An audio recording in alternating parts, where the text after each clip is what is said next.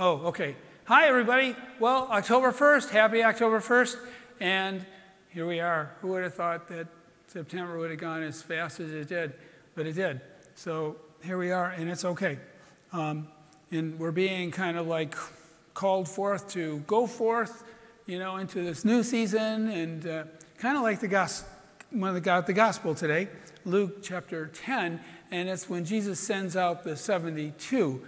So, you know, things are going along pretty good. And, you know, the disciples realize, well, they, you know, they have the original ones, uh, the 12, the apostles, and, uh, well, other people started getting in there and more and more. And the, the great excitement about Jesus, they, they couldn't contain it. They just wanted to go out and, and start talking about it. So Jesus here, you know, is kind of like, you know, we're here in Luke's version of how he sent out those first missionaries, so to speak, in a way. So here we go. It says Jesus appointed 72 other disciples so apparently, other disciples, they weren't the, you know, the apostles must have got to stay back. Um, other disciples whom he sent out in pairs to every town and place he intended to visit. He said to them, The harvest is abundant, but the laborers are few. So ask the master of the harvest to send out laborers for his harvest. Go on your way. Behold, I am sending you like lambs among wolves. Now, that's not too terribly exciting if you think about it. It's like so picture, you know, here it is, you know, school started and kids are getting into school and everything like that. And, you know, I suspect that there were some parents who were thinking, you know, as they sent their kid out there, get on the bus for that first time, it's like, ooh, lamb among wolves. It may not be as good as we want it to be. Well, maybe that's not a really good example or anything like that. But the, but the bottom line is, you know, sometimes we just realize that the message that we have is not always going to be welcomed or embraced. I think maybe that's what Jesus was trying to say you know what? It's just not always going to be, you know, everybody will think, like, oh, that's great. I want to hear more and more and more. And basically, kind of just let it go. Trust in me, because he says, you know, carry no bag, money, sack, sandals, you know, greet no one along the way. Well, that sounds kind of rude, actually. But I think the bottom line is, you know, um, let's get to the job. You know, not to be rude or anything, but be open to those. You, this is what we need to be doing, so let's get there and get it done. Um, maybe procrastinating, which, you know, we all do a little bit of that, don't we? Anyway, so into whatever house you enter, first say, Peace to this household. You know, that's a really key line in this passage peace to this household. Because spreading the gospel, living it, being, you know, the gospel, brings the peace of Christ. You know, and we can certainly use lots more peace. There's just far more hostility and intolerance and just frankly lack of charity and lack of, of love. You know, peace, when we offer that prayer, when we enter into a relationship with someone else or another situation, really peace allows for the mutual building up. A good prayer to start any kind of relationship uh, with before we sit down and talk. It says, If a peaceful person lives there, your peace will rest on them, but if not, it will return to you. Well, you know, the bottom line is we can't force, we can't force our beliefs on anybody else. You can't force Jesus on anyone.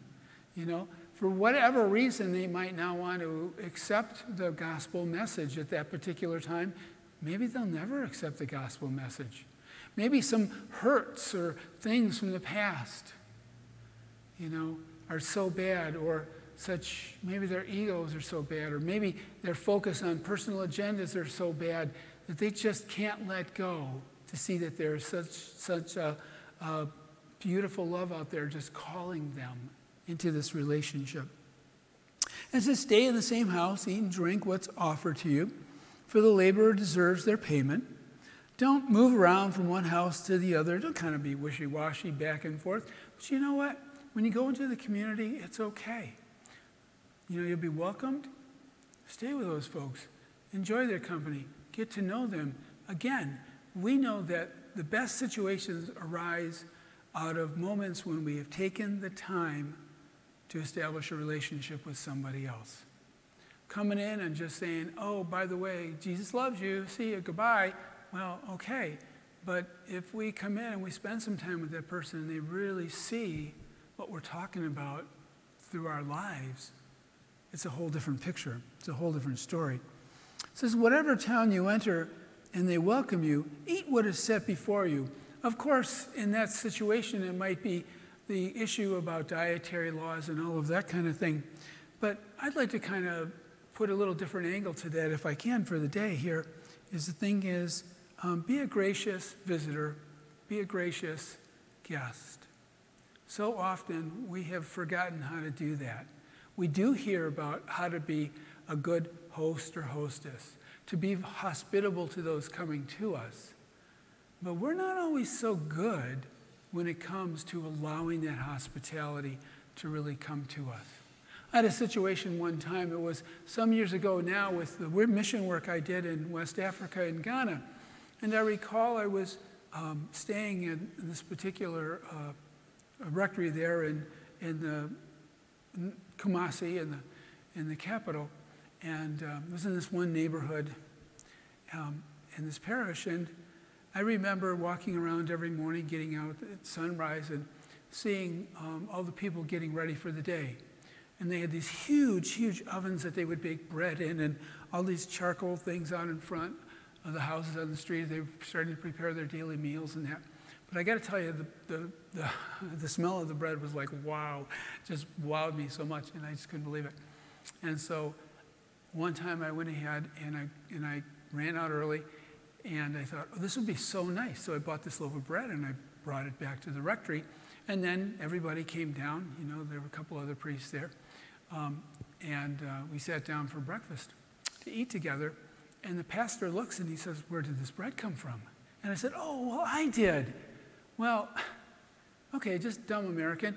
I actually had no idea that I truly offended him because he didn't allow me to be a gracious guest. You know, I wasn't supposed to go out and get my own stuff like that. Um, and so, very quickly, the other two guys kind of took me aside and said, You know, here's the deal. Here's a few things you probably want to catch on to in our culture before you stay any longer, you know, so you don't make a mess like that anymore. Um, but we made amends. We were good. We ended up being good friends. But the, focus, but the point is, I guess my focus is, do we not always do that? Sometimes it's because we think, oh, we're not good enough for something like that. Um, or we think littler of ourselves than we maybe should. You know what? If God looks at us and thinks we're pretty good, there's something there. So, anyway, learn how to be a gracious guest. Um, and then it says, The kingdom of God is at hand for you, whatever town you enter. They do not receive you. Go out in the streets and say, It's kind of interesting thing here. It says, The dust of your town that clings to our feet, even that we shake off against you. See? So I wore my sandals just for uh, this kind of talk here and uh, to do that. And, you know, it's not kind of like a in your face shaking the dust off the sandals and like, ooh, too bad for you guys. You didn't want to catch on to what this is all about. But I think it's a little bit more for us as the missionaries going out and sharing. Because sometimes the, the bottom line is um, when we meet some people who are perhaps too preoccupied with things of the material world or um, things that keep people separated from understanding what love is all about, understanding the Lord, um, they're not always that good. Sometimes it's hatred, sometimes it's violence. They stick to us. And I think Jesus is trying to let us know don't let that stuff stick to you. Don't let that stick to you. And sometimes when we minister, we try to minister with other people, when, and we might get some pushback or we might get some like, oh, fine, you know, fine, this doesn't make you really feel really good about stuff. And you might get a little bit perturbed, but you might take on the same attitude. I don't know about you, but have you ever like started off a great day, like, oh, I'm so happy today, everything's great, and then you meet somebody and you say, what a beautiful day, and they go, what of it? And you're like, oh, okay. And then the next person you meet, you know, you kind of like carry on that attitude. So it's that, I think Jesus is kind of saying, you know, get rid of that kind of stuff. You know, get back to the basics. You know what it's truly all about. And the, the bottom line is, I think, as I mentioned, you know, we can't force Jesus on anybody. That's not what our faith is about. Our faith is about asking a person to come and see, come and taste, come and experience on your own because that is the only true way a real disciple, you know, is ever, uh, is ever made. Uh, the way a person really ever truly comes into a relationship with Jesus. So, everybody, um, for today, maybe just kind of think about your own situation and maybe how we can positively pass on the message of our gospel as we enter into um, this great month, October. So, happy October, everybody. Talk to you later.